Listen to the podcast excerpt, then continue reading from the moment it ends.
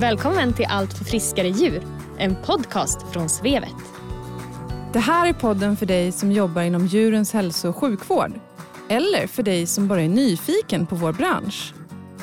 Vi strävar efter att varje avsnitt ska ge dig som lyssnar ny kunskap och inspiration. Jag heter Nathalie. Och jag heter Maria. Följ med oss när vi träffar spännande gäster från alla hörn och kanter av veterinärbranschen i Sverige. Tillsammans gör vi ju allt för friskare djur.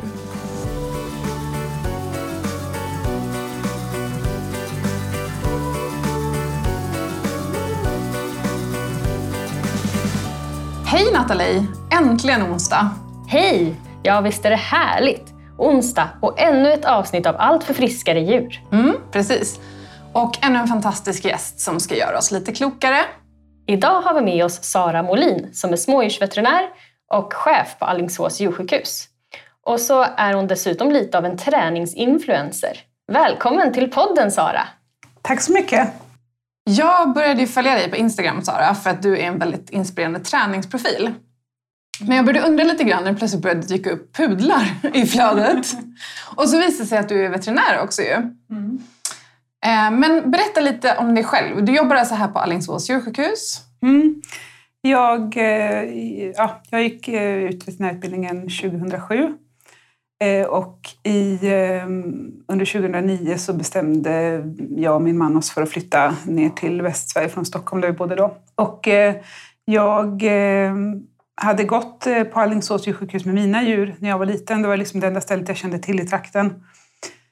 Så att, och det var ju dåliga tider 2008-2009, kanske en av de få tiderna i modern tid där det var kanske lite svårt för veterinärer att få jobb. Det var lite finanskris och så.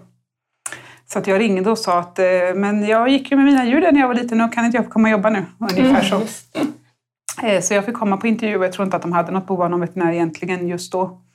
Men eh, jag fick börja jobba i alla fall och eh, eh, när jag började här så var vi, det var, när jag började så var det jag och två till som jobbade här. Och då, då var vi en ganska liten verksamhet och ja, gjorde mest enkla saker, kastrationer och lite pyometror och kejsarsnitt och sådana vanliga saker. Och sen under åren, nu de här 11 åren som har gått sedan dess, eller 11 och ett halvt, så har verksamheten vuxit jättemycket. Så att eh, nu är vi snarare ja, 15-20 veterinärer som jobbar här eh, och har en ganska stor verksamhet.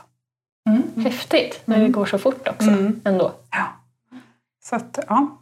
Vi är lite nyfikna på det här med träning. Det är därför vi vill ha med dig som gäst i podden mm. eh, och hälsa för djurhälsopersonalen. Och du tränar och tävlar både simning, löpning, cykling, styrketräning har jag förstått. Eh, ja, precis. Alltså jag, eh, egentligen kanske som många i den här branschen så var jag eh, hästtjej när jag var ung. Mm. Hade hästar och redo tävlade. Eh, sen så fick jag eh, barn eh, när jag hade gått ehm, nu ska vi se, två år på den här utbildningen. Så att eh, då var jag 22, både eh, bodde i Stockholm, hade barn och då funkar det liksom inte riktigt längre att pendla till Uppsala och få in en häst i den här ekvationen också. Eh, så att då la jag ner den någonstans i den vevan, sålde min, min häst som jag hade då. Och sen så, ja, så tränade jag inte så mycket, kanske lite grann sådär som folk gör mest. Gick någon gång på gym och sprang lite grann, men det var inte så mycket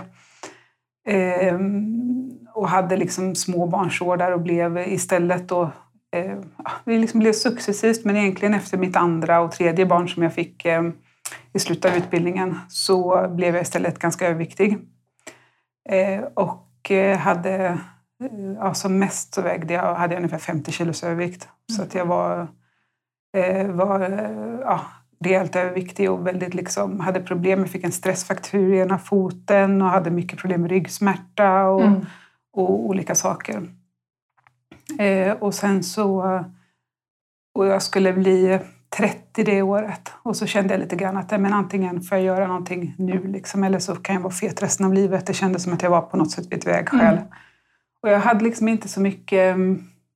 Jag hade inte så mycket issues med sådär att, att jag kände att jag liksom behövde passa in eller att jag skulle vara snygg eller så. Utan det var mer att jag kände att men gud, jag kommer ju bli sjuk. Liksom. Jag har ju mm. tre små barn och jag måste kunna ta hand om dem. Och, och och eh, i den vevan då så eh, jag uppsökte sjukvården och sa att jag klarar inte det här. Jag, nu har jag, jag har gått ner i vikt och jag har gått upp i vikt och gjort allt det här klassiska som överviktiga människor ofta har gjort. Liksom. Mm. och ja, jag uppfattar mig inte som en liksom, ointelligent person. Jag förstår hur det här går till men jag Mm. kan ändå inte klara det här på egen hand. Mm. Ehm, så att, eh, då gick jag hos en terapeut och sen så gick jag, eller så blev jag gastric bypass-opererad. Mm. Och så kände jag mycket att men, det är liksom omgärdat av mycket, vad ska man säga, snack om, ja men jag, jag vet någon som blev opererad och den gick ner i vikt och sen vägde den ändå mer efteråt och så här. Va?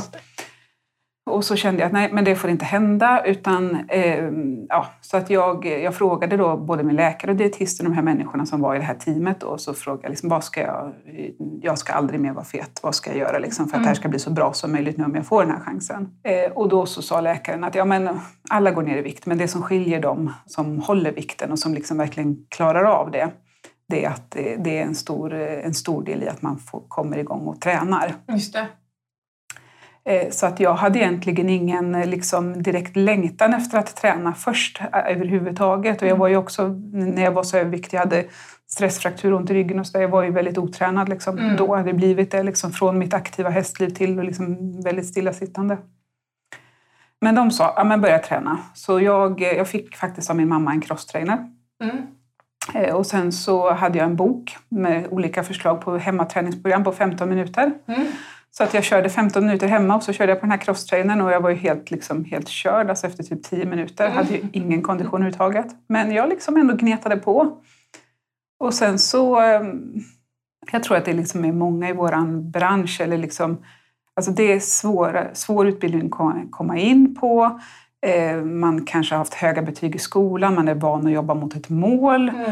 Så för mig var ju inte det liksom någonting som skilde sig jättemycket från det som jag sen upplevde i träningen. Att det är ju Nej, samma sak, liksom, Mm. att man, att man liksom jobbar mot ett mål. Och det var Mm. inte så att varje dag jag gick till skolan så tyckte jag att det var så himla kul. Men jag, det var ju liksom att det, som, Mm. att det skulle vara ett högre syfte med det. Liksom.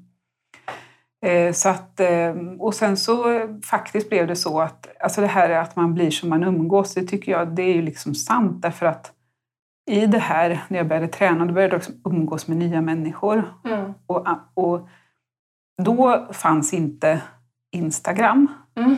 faktiskt. Men, men det var mycket med bloggar då, för, för en eh, ja, 10-12 år sedan. Så att jag läste en massa bloggar av folk som tränade och blev inspirerade och liksom blev inspirerad av folk som cyklade och sprang och, och så vidare. Så tittade jag liksom på dem och så tänkte jag, men gud, det där är ju också bara vanliga morsor. Liksom. Ja. Det är inga, det var inga, jag följde ju liksom inga elitidrottare, jag följde ju bara vanliga människor. Ja. Så då blev det så här mycket, men om de kan göra det, då kanske jag också kan det. Liksom. Mm.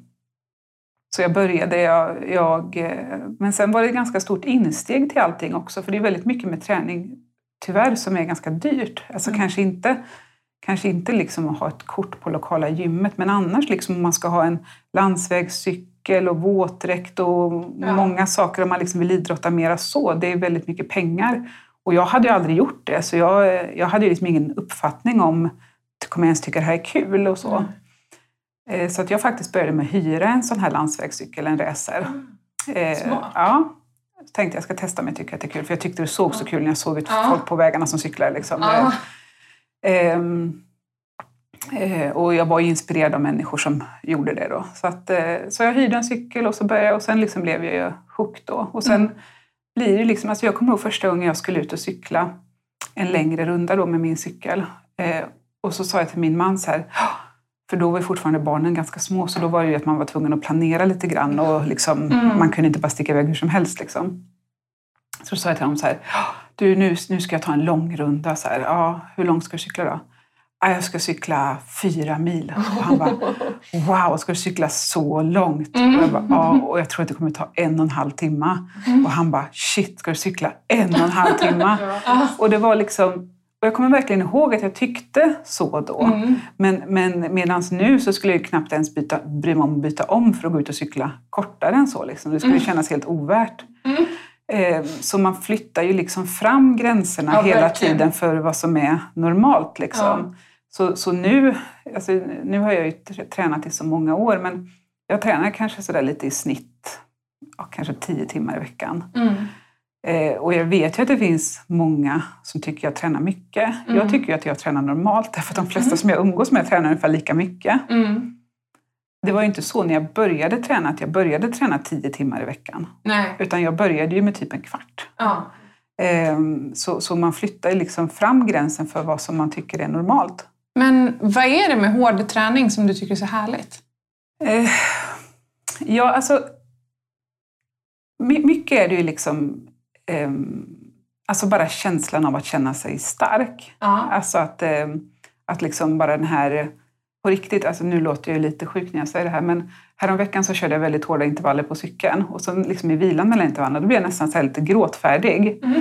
Inte för att det var så jobbigt, utan bara för att jag tänkte så här, shit vad härligt att jag får uppleva det här. Alltså, jag, äh, alltså så. Mm. Eh, och likadant när jag kört långa tävlingar där jag liksom har varit, alltså jag, jag, jag har på riktigt kunnat vara så trött så jag gråter. Mm. Och samtidigt så är jag så glad liksom, för jag bara tycker att fan vad härligt det är att känna kroppen så här på det här sättet. Liksom.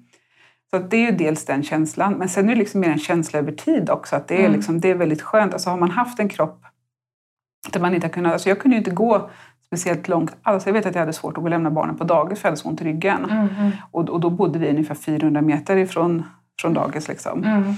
Ehm, och jag, hade, jag gick och dansade en del, det kunde jag inte göra för jag hade den här stressfrakturen i foten som gjorde jätteont och så. Mm. Så när man har haft den, den kroppen Mm. Så, så, så är det så otroligt skönt att att liksom känna att man har en kropp som känns stark och så. Mm. Och sen för mig har det varit också väldigt mycket liksom att få någonting annat. Liksom. Jag behöver inte... Alltså det låter ju som att träning är väldigt mycket prestation för mig och det är det egentligen inte. Alltså jag känner inte, jag har inget, inget behov av att liksom...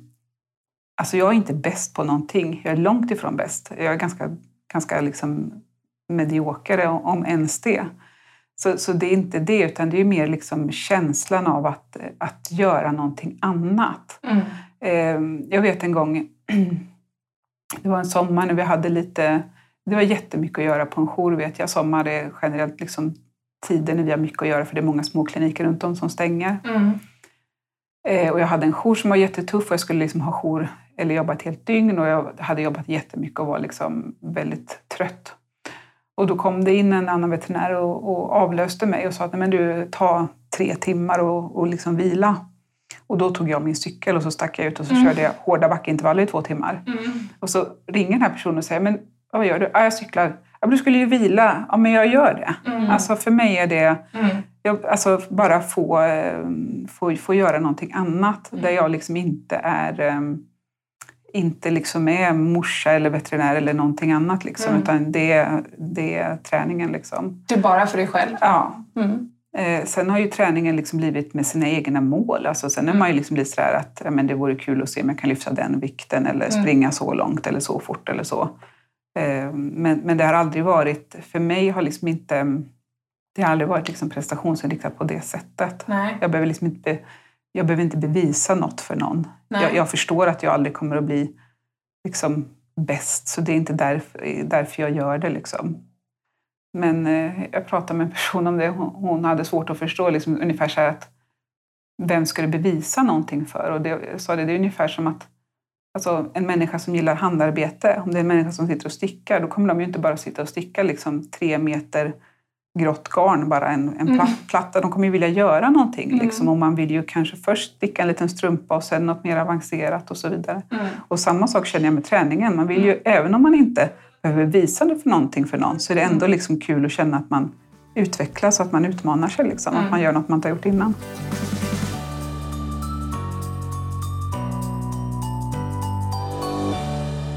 Du är ju lite utav en influencer kan man väl säga, eftersom det var där Maria hittade dig också. Ja.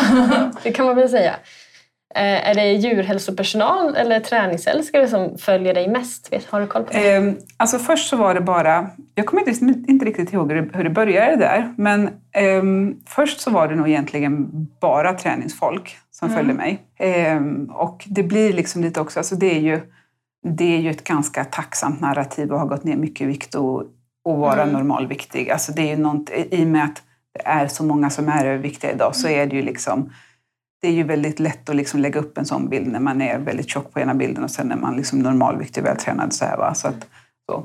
Men så, så först så var det nog mycket liksom träningsfolk eller folk som ville förändra sin livsstil på olika sätt. Eh, men sen har det blivit mer, eh, alltså jag har ju i början, jag tror inte ens att jag skrev från början på Instagram att jag var veterinär. Alltså jag ville verkligen hålla det ifrån så. Men sen så blev det mer och mer, för jag liksom började skriva lite mer allmänt om mitt liv. Och då blev det liksom naturligt att ta med jobbet Mm. också, för att det är, en, det är ju en så stor del av mitt liv. Jag brukar säga det, man, man kan nog se på sina jobb på olika sätt, eh, alltså oavsett vad man jobbar med. Men jag har liksom aldrig sett det som att jag liksom jobbar som veterinär, utan mer att jag är veterinär. Mm. Det är så- nog ganska ja, vanligt ja. i de här yrkeskategorierna. Eh, Så att då, då blev det naturligt att ta med det. Och sen har jag ju skrivit eh, både liksom, mycket skriver jag om träning, men Mm. sen har jag ju skrivit saker som är, är liksom mera rent veterinärmässigt också, om man säger på Mm. olika sätt. Ehm, och jag hade faktiskt en, en fundering ett tag på att liksom, jag kanske ska inte göra det eller dela på något konto eller så. Men jag uppfattade ganska snart att folk tyckte att det var kul att jag skrev om både och. Ja. Eh, Så, att, eh, så, så, som det är nu så, så upplever jag att det är, jag har ungefär lika många som bara gillar hundar som följer mig som Mm. sådana som gillar träning. Liksom. Det känns ju som att det är en ganska... Alltså, alla människor som gillar djur och har djur är ju liksom lite nyfikna på veterinärer. Och det känns ju som att du också, du, när du lägger ut um, någonting om ditt jobb så, så är du väldigt pedagogisk och liksom, det känns som att även liksom, mm, eh, vilken hundägare som helst kan läsa det här och, och wow vad häftigt jobb hon har och liksom vilka häftiga grejer de gör eller, eller hålla med om någonting allvarligt som du skriver eller någonting sånt där. Så det känns som att det är en väldigt bra liksom, balans ändå. Även om det är mest träning i ditt, vilket ju också är väldigt inspirerande såklart.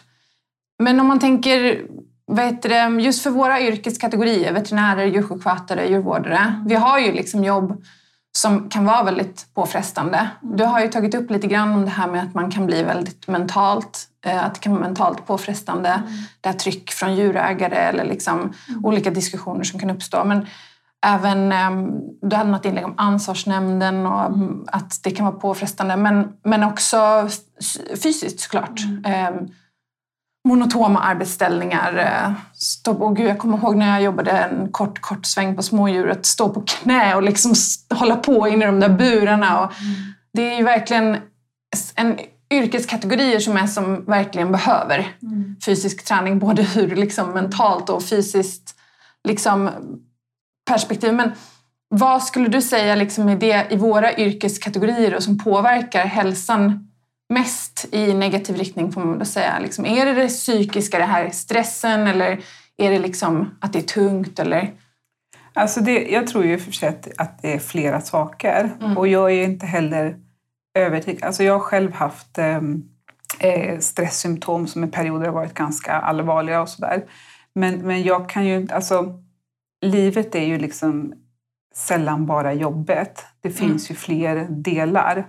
Men eh, jag tror ju att... ehm, alltså, personligen upplever jag kanske att, att liksom fysiskt så funkar det ändå för de flesta och vi har eh, mycket hjälpmedel och så som vi kan använda. Vi har till och med liksom liftar och lyfta tunga hundar och som vi behöver. Men, eh, men mycket det här att... Eh, alltså, jag brukar säga det om folk inte är intresserade av att träna. Bara en sån sak som att bara gå, men gå ut i skogen då. Ta en promenad, kalla det för vad du vill. Du behöver inte kalla det för träning. Men att liksom få någonting annat. Alltså att inte, mm, att inte få liksom för mycket. För att det är... Alltså både den här pressen i att, att det är press från flera håll. Det kan vara press liksom från att nej men vi ska ta in alla som ringer, vi ska, inte, vi ska inte säga nej till någon, vi ska inte säga att vi har fullt, vi ska försöka ta emot ändå.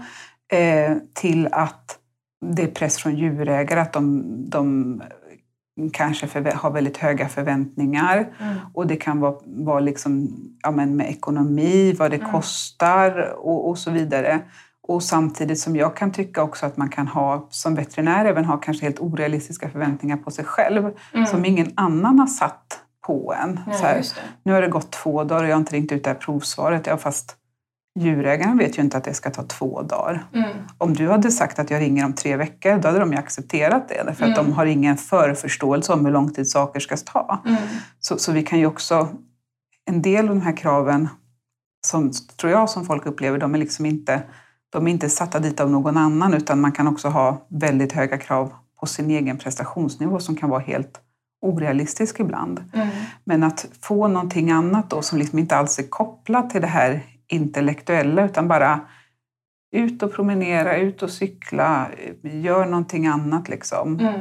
Plus att alltså, jag, jag tror att, eh, att det här liksom är att, att personer som, som tränar liksom i mindre grad är deprimerade och ångestsymptom och så. Det tror jag liksom inte bara beror på att jag menar, som vad som är hönan och ägget och så, utan jag tror ju verkligen att jag men, alltså, någonstans i grunden så är vi liksom ändå fortfarande vad ska jag säga, stenåldersmänniskor. Vi, vi, vi är inte gjorda för att vara inne hela dagen och, och Mm. ha den typen av arbete. Vi behöver liksom komma ut och röra på oss och, och hjärnan och kroppen behöver ju det. Alltså jag, jag tänkte på det när jag var på en föreläsning med Anders Hansen, den här kända eh, läkaren som har skrivit en bok, bok just om, om hjärnans behov av träning och så. Att det, det är på en så otroligt basic nivå. Vi pratar inte ens speciellt mycket. Alltså man behöver Nej. absolut inte träna tio timmar i veckan. Men, men, eh, men att liksom, ja, men komma ut och, och liksom, så det tror jag är jätteviktigt. eh, Att, att få någonting annat. Att man också faktiskt där har, alltså, har ett eget ansvar att, eh, att ta hand om sig själv på Mm. det sättet. Mm. Att det, är- det är ju trots allt liksom frivilligt att, att träna eller att göra någonting annat. Liksom. Mm. Men att eh, även om man har som intresse att läsa böcker så kan man ändå ta sig ut en halvtimme. Liksom. Mm. Och lyssna på en ljudbok. Mm. Mm. Ja, det är med. det en podd? Ja, Ja, Varför podd. inte? Ja, Du är ju vet, chefsveterinär ja. Mm. eh, och jag kan tänka mig att du har lite ans- personalansvar så också kanske. Finns det någon plan för hur ni arbetar med medarbetarnas hälsa på din arbetsplats? Ehm, jag, e-, egentligen kan man säga att jag har inte så mycket personalansvar på det sättet. Jag jobbar, eller mest att jag ehm, är vad ska man säga, ansvarig för det medicinska arbetet. Men jag sitter ju liksom, kan man säga, i team med de som har personalansvar. Eh, och ehm, det handlar ju mycket om att, att alltså dels så har vi liksom lite så här basic med liksom friskvårdsbidrag och sådär. Men, men också handlar det ju om, tycker jag, mycket att säkerställa att man har en, en rimlig, ja, men till exempel en rimlig bemanning. Mm. Så att man känner att det finns liksom förutsättningar för folk att kunna arbeta Mm. och må bra. Liksom. Eh, Vi är såklart också liksom påverkade av att det råder veterinärbrist i Sverige. Men generellt så skulle jag inte säga att vi är underbemannade. Utan, och, och är det liksom, ja men till exempel att ja men vi hade kunnat önska en veterinär till, men vi har eh, bra, bra antal liksom DSS och djurvårdare, då kan ju det också täcka upp ganska bra så att de kan ta Mm. över fler arbetsuppgifter som inte veterinären behöver göra då. Mm. Så att jag tycker att, eh, att sådana saker är ju väldigt viktigt och känna liksom att det finns eh, förutsättningar att kunna må bra på jobbet. Mm. Sen så, så handlar det, tycker jag, också mycket om att eh, eh, vilken attityd man har till varandra. Mm. Alltså att, eh, att man har en eh, eh, jag ska säga, en icke-hierarkisk arbetssätt där folk liksom mera hjälps åt och att man känner att man liksom drar åt samma håll. Mm. Och eh, alltså vi är, vi är ju liksom inte förskonade från det som drabbar vår bransch Nej. eller hela vårt samhälle. Vi har också haft folk som har blivit sjukskrivna för att de har eh, blivit utmattade eller deprimerade eller vad Mm. som helst. Liksom. Men, men jag skulle inte säga att vi har det som ett generaliserat problem att folk, inte som jag uppfattar i alla fall, att folk går härifrån och mår dåligt utan utan generellt så har vi liksom en, en väldigt glad och härlig arbetsmiljö. Mm. Och jag tror också att det spe, speglas i att vi också är många som har jobbat här ganska länge. Mm. Alltså det är klart att, att vi har... Det kommer alltid komma veterinärer som, som kanske vill jobba ett år någonstans och få lite erfarenhet och sen flytta hem där de kommer ifrån. Eller Mm. om de kommer kanske från ett annat land, att de vill flytta hem. De jobbar lite grann och flytta hem igen och så. Men i övrigt så har vi personal, många har jobbat här länge, eller Mm. flera år. Liksom. Och det, det tror jag bygger på att, att man faktiskt trivs med att jobba här. Mm. Att vi har en, en, em, en arbetsstämning som, som man gillar. Liksom. Mm. Det är väl ett jättebra bevis Ja, på det. ja. Men, men, men det är jättesvårt. Sen har ju vi en fördel också som jag kan se att vi, vi är ett litet djursjukhus på landet. Ja, så små är vi inte längre, men ganska Mm. små på landet. Eh, många här har hund, många med sina hundar, så det är liksom lätt att komma ut. Alltså många, flera av oss går ju ut på lunchen liksom, går ut i skogen. Och... Ja, de här omgivningarna bjuder ju verkligen in till det. Ja. Det är det- få förunnat. Ja.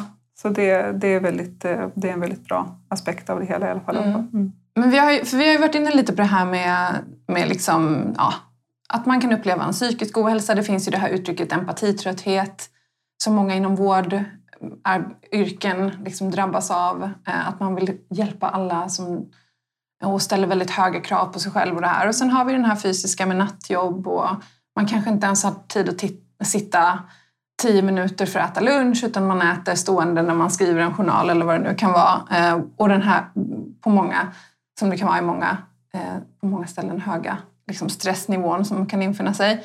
Men eh, om man tänker, liksom, om man ser bortom ert eh, liksom, djursjukhus där ni ändå har försökt eh, anpassa efter liksom, och underlätta. Eh, på ett strukturellt plan eller generellt i liksom, branschen, vad ser du är liksom, utmaningarna och hur motarbetas de?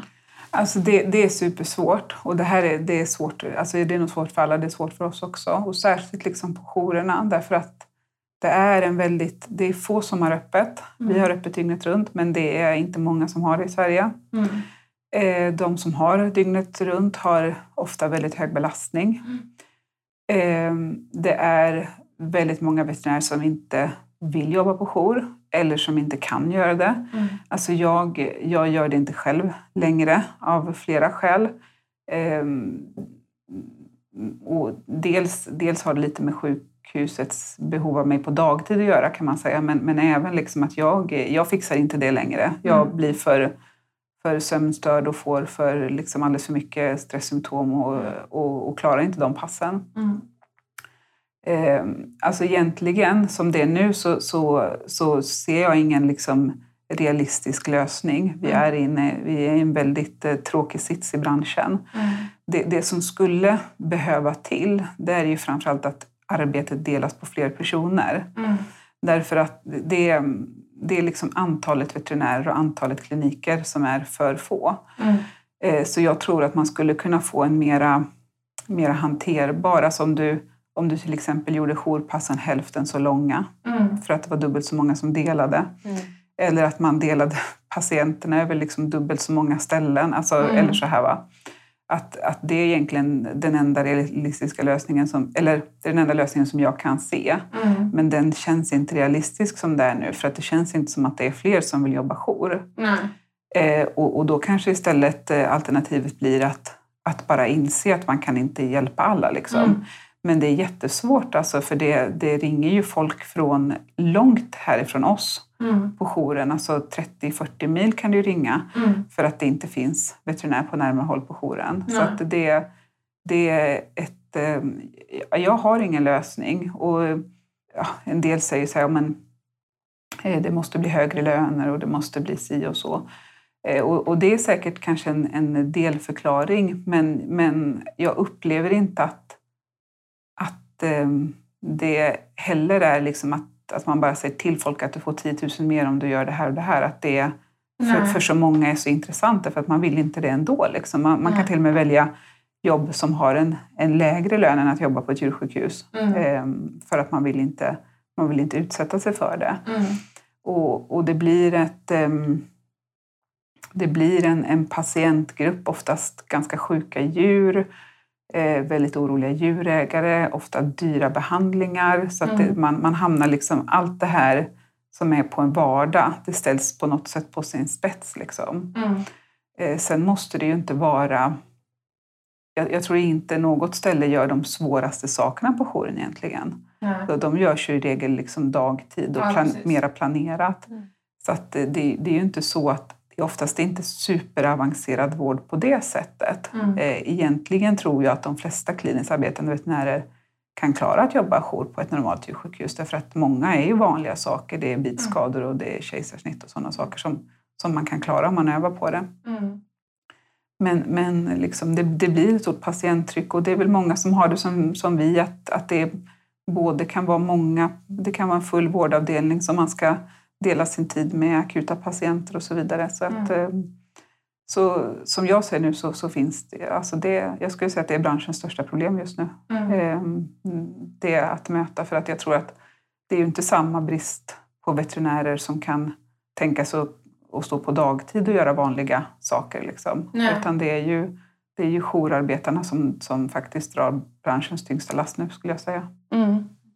Men om man vet det, återgår, det kanske låter lite så här, eh, frågan jag tänker ställa låter kanske lite banal. Så här, att, liksom, ja, men hur tror du att, liksom, den här, att all den här träningen som du gör, eller för, för den delen om man skulle träna hälften så mycket eller bara några timmar i veckan, att det kan hjälpa en i liksom, det som är tungt på jobbet. Men egentligen så, det är ju bevisat på ganska många ställen hur faktiskt eh, viktigt fysisk träning är för det psykiska välmåendet och hur viktigt det är för ork och liksom för att man ska...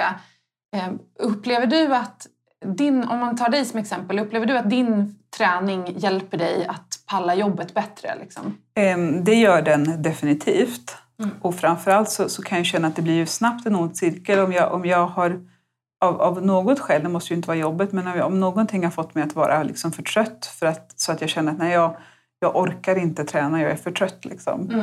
Eh, då blir det ju väldigt snabbt en ond cirkel där jag liksom bara blir tröttare. Eller att jag känner att jag blir stressad för att jag inte får för att jag inte hinner träna. Och när jag inte tränar så blir jag stressad för det. Så det blir liksom bara en, så att, så att jag, jag känner att den är jätteviktig för mig. Eh, och, och är, alltså jag kan verk, alltså löpning för mig, jag brukar säga pulsen går upp men den, för mig är den pulssänkare. Alltså, pu- även om pulsen går upp när jag springer så totalt sett så känner jag liksom, Stressen jag kommer, går ja, Mm. stressen går ner jättemycket. Så, så för mig är den jätteviktig. Sen är det inte... um, Det, fi- det finns liksom många delar av, av livet som, är, som inte... Träning löser ju inte allt. Liksom. Nej. Men, men eh, jag, jag tror ju att väldigt många... Alltså det är så, så många människor som är sjuka kopplat till att de har en för låg fysisk aktivitetsnivå, både Mm. fysiskt och psykiskt sjuka. Där man vet, liksom, alltså, vad, vad är det man säger nu, att var tionde dödsfall i Sverige är rent kopplat till motionsbrist. Mm. Och eh, ändå mer liksom, om man ser till risk för olika typer av sjukdomar och så vidare.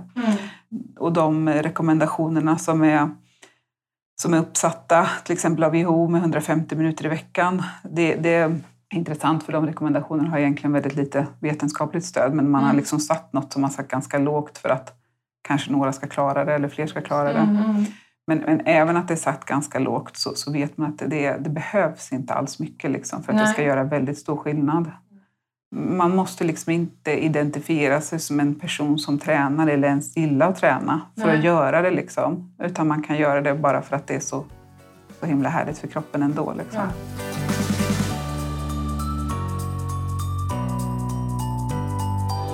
Jag blir jätteinspirerad av att prata om det. Men Ja. som trebarns småbarnsmorsa eh, med man och heltidsjobb, hur får man ihop det? Hur får man in det i livspusslet? Alltså jag hade ju, när jag började träna mycket, då var ju, då var ju mina barn små. Eh, då var de eh, jag säga, mellan två och sju. Liksom. Mm. Så de, jag har också tre barn.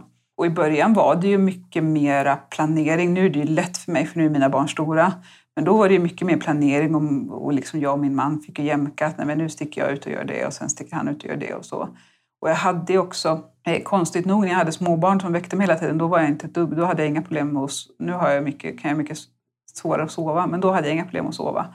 Och mina barn var också väldigt, morgonpigga, så att då kunde jag, jag var liksom, blev ändå väckt klockan fem varje morgon. Så då hade jag flera år när jag tränade på morgonen, innan jobbet liksom. Mm. Min man, eh, om det var hans tur att lämna, då kunde jag åka till gymmet och så var jag på gymmet klockan sex och tränade, för jag var ändå vaken. Liksom. Mm. Så det, det har jag gjort. Jag har morgontränat mycket. Jag gör inte längre, men jag har gjort det i många perioder. Tränar på lunchen. Ehm, det gör jag fortfarande. Jag går ut och springer på lunchen. Mm.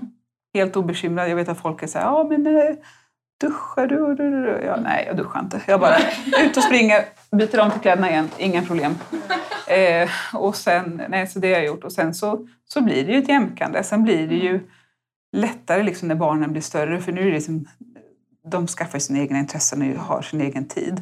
Så det är klart att, att jag tränar mycket mer nu än vad jag gjorde när de var små. Mm. Men, eh, och jag hade ju som sagt, jag fick ju en crosstrainer med mamma så jag tränade hemma och så. Så jag, jag gjorde det det är egentligen bara sista ett, två åren som jag har gymkort så att jag går hemifrån och tränar. Jag hade en träningscykel hemma och så där också.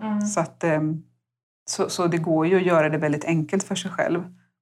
Jag tror att många liksom gör det till ett, ett större projekt än vad det behöver vara. Men det är klart att jag, menar, jag bor i hus, jag har möjlighet att ha lite saker hemma. Har man inte det så, eh, så är det kanske svårare. Men, och sen, men sen har jag också alltid varit så här, för jag, jag hatar såna här träningstips när det är så här, så här tränar du på lekparken eller ni vet liknande sånt där. För jag känner att ja, men ska det vara liksom, det går inte att ha liksom en treåring som står och hänger över en och tänka att det här ska vara min tid. Liksom, eller att det här ska vara någonting som är avstressande. Då blir man bara knäpp. Liksom. Så, att, eh, så, så det har jag aldrig gjort utan det, det har snarare varit antingen att jag har som sagt tränat på lunchen eller på morgonen eller att jag och min man har, har jämkat tiden lite så att vi har kommit iväg båda två. Eller, Jättebra tips. Det finns hopp även för mig. Ja, ja, det är fascinerande alltså. Det är verkligen... Men du får fortfarande inte in en häst i den ekvationen då gissar jag? Nej, nej. Alltså det var någonstans där längs vägen som jag liksom tappade det hästintresset. Mina föräldrar har haft hästar i alla år. De har också sålt sina nu faktiskt. Så att jag har ingen, nu skulle jag kunna ha häst om jag ville, men Ja. jag har ingen längtan efter att ha häst längre. Nej, okej. Eh, Men det här med... mm, Liksom, om du ser tillbaka då när du började träna, ehm, eller för den delen om du skulle ge tips till någon som aldrig har tränat, som är så långt ifrån, men som vill. Hur sänker man trösklarna? Vad är det bästa sättet för att liksom faktiskt ge sig ut? Alltså jag, var, jag, jag sa ju det, att jag hade ju bestämt mig för att jag aldrig mer skulle bli fet och att, jag, att, att om träningen var en, en viktig del av det så skulle jag göra det. Och jag hade ingen längtan efter att träna, jag hade ingen träningsvana. Alltså jag var ju uppvuxen med häst och då har man ju ett aktivt liv. Alltså, håller, man är, jag menar, vet ju alla som har haft hästar hur, hur aktiv man är.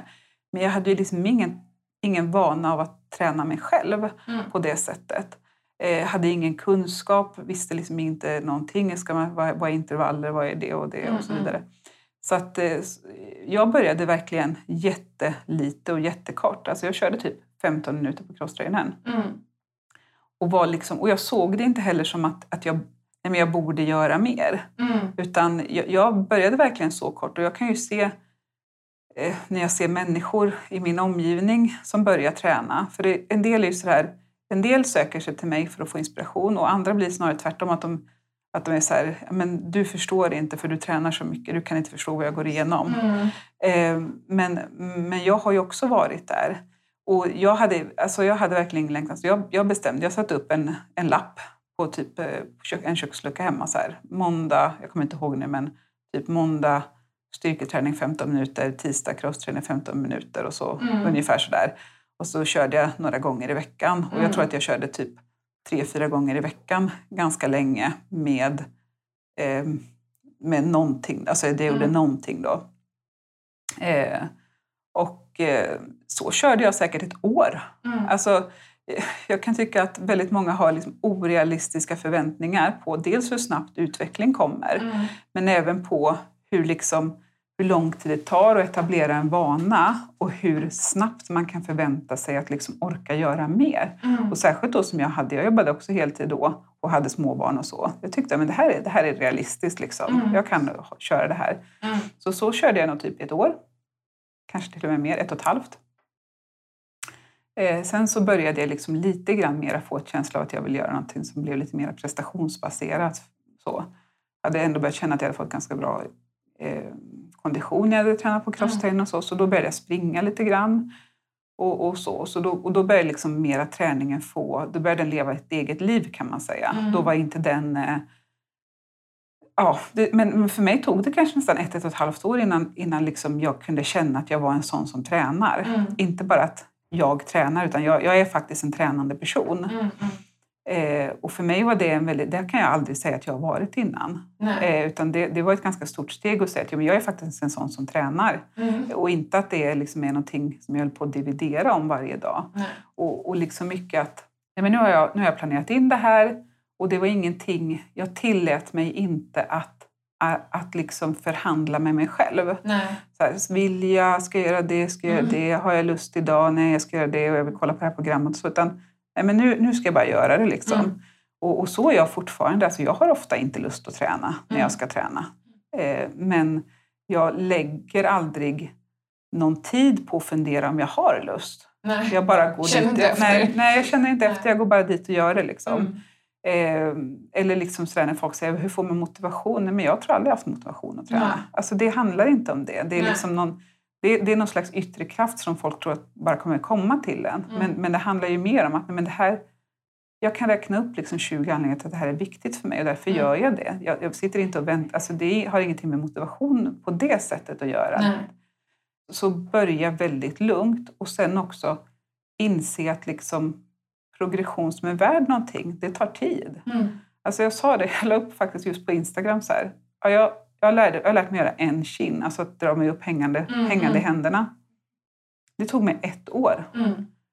Och så är så här, alltså folk kan vara helt orealistiska på att nej, men Mm. nu, nu har jag börjat träna och nu om, om fyra veckor ska jag springa ett lopp som är si Mm. eller så. Eller nu ska jag göra det här. Eller det, det är meningslöst att träna för nu har jag tränat i två månader och det finns ingen skillnad. Liksom. Mm. Medan liksom jag kan träna i ett år för att gå från att kunna göra noll till att kunna, kunna göra en. Liksom. Alltså Mm. det, och särskilt när man liksom inte är, men när man inte är liksom elitidrottare, man har ett annat liv, man har en familj, man kanske har massa andra åtaganden, man har ett jobb att sköta, man kanske har fler människor man är ansvarig för på jobbet än bara sig själv. Alltså det finns mycket annat i livet. Mm. Man kan liksom inte förvänta sig att man också kan prestera så högt i träningen. Nej. Och träningen måste liksom inte vara en prestation för att den ska vara värd någonting. Kroppen, alltså om man, om man går ut och cyklar vet ju inte kroppen om att jag cyklar för att jag tycker att det är skönt att få frisk luft eller jag Mm. cyklar för att jag vill få en snabb tid på ett lopp. Mm. Det har ju inte kroppen någon aning om. Nej. Så att man måste liksom inte ha så höga krav. Nej. Nej, jag tror att det är lätt att, att tappa liksom lite geisten när man just kollar i flödet och ser hur folk faktiskt tränar. För de flesta är ju inte sådär balanserade liksom, som, ehm, eller, lägger ut, eller så här reflekterande ska jag säga, som du kan vara i, ditt, i dina inlägg. Utan de flesta lägger ju bara “kolla, här smäller jag av tio chins” och man bara “det där kommer jag aldrig klara”. Liksom, varför ens försöka på något sätt? Och det handlar så mycket om att, liksom, ehm, precis som du säger, att bara ta sig ur. Kroppen vet ju heller inte hur fort man cyklar. Den vet ju bara hur hög pulsen är på något sätt. Nej, verkligen. Och just det här också, för det kan ju ibland folk skriva, om jag lägger upp en bild på, på mig själv när jag var väldigt överviktig. Mm. Och så kan jag lägga upp en bild nu och så säger folk så här, wow, så här, hur fort gick det här? Och Mm. hur lång tid är det där sedan? Och så här, ja, det är tio år sedan. Mm. Bara, Jaha. Alltså, som att, ja, men alltså, då är det liksom inte, alltså, det är inte, eh, det är inte värt något. Liksom. Eller det, det är värt något, men, men, men, men just den här liksom, men man måste inse att det är, du gör ju inte så snabba framsteg i någonting annat i livet. Nej. Om du vill lära dig någonting nytt på jobbet, det är ingen som skulle liksom säga, menar, som i, i våran bransch, som skulle säga att "Nej, men jag vill lära mig operera ett brutet ben, men nu har jag försökt en dag, nu kan jag inte det, så nu skiter jag i det. Mm. Alltså, det, det är ju inte så det funkar, utan det, saker tar tid och det kan få ta tid. Det gör liksom ingenting. Eh, och, och man måste inte ha så mycket liksom optinoja, att det måste vara liksom så perfekt att, Nej. att, eh, att göra på olika sätt, utan bara mycket att, liksom, att göra någonting för att man inser att, att jag menar, vi, vi är intelligenta människor, vi kan förstå att det här behöver vi. Då kan man göra det även ändå. Liksom. Sen, Mm. sen, sen kan man fastna för det med tiden, mer eller mindre. Mm.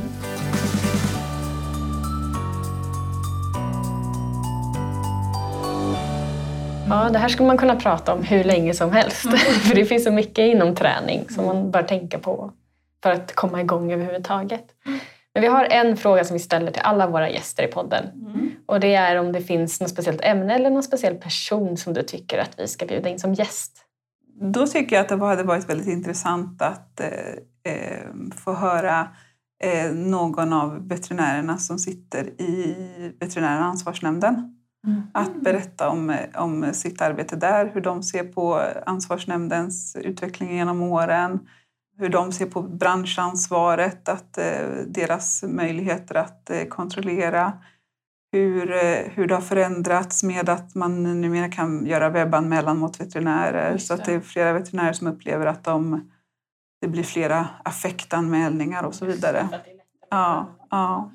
Ja, det var Det jätteintressant. vore väldigt intressant att höra deras, eh, deras eh, syn på, på vad, det, vad deras arbete gör, hur, det är viktigt för branschen. Liksom. Mm. Jättebra idé. Spännande. Den tar vi till oss. Ja, det gör vi. Får vi se om någon vill vara med. Vi får höra av oss till dem. Ehm, Men tack snälla Sara för att du ville prata med oss idag. Det har varit jättespännande och trevligt. Tack för att jag fick vara med. Ja, tack snälla. Det var jätteintressant. Och Sara, om man vill komma i kontakt med dig, hur gör man då? Alltså lättast är väl faktiskt på Instagram. Eh, jag är lite nörd så, så jag hänger där en del. Eh, och då är det bara att söka på mitt namn, Sara Molin. Det är mitt alias där också. Och om du som har lyssnat vill komma i kontakt med oss så går det bra att mejla oss på podcast.svevet.se. Just det. Och det gäller även ni som lyssnar. Har ni förslag på ämnen eller personer som ni tycker att vi ska ha som gäst i podden så bara släng iväg ett mejl. Eller om ni skulle vilja ge oss lite feedback så tar vi tacksamt emot det på den mejladressen. Precis, så podcast.svevet.se. Glöm inte att följa oss på Facebook och vi finns också på Instagram. Ehm, där lägger vi ut inlägg då när avsnitten släpps. Och såklart, om du gillade det här avsnittet får du gärna prenumerera i din podcast-app. Tusen tack för att ni har lyssnat idag. Vi hörs igen i nästa avsnitt. Hej då! Hej då!